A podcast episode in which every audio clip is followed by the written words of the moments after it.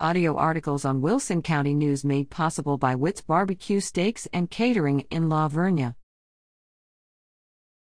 Member sought for Policy Council for Children and Families.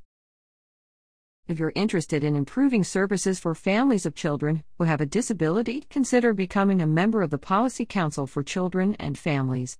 The Texas Health and Human Services Commission Executive Commissioner will appoint members to the Council to serve a term expiring December 31, 2024, unless otherwise noted.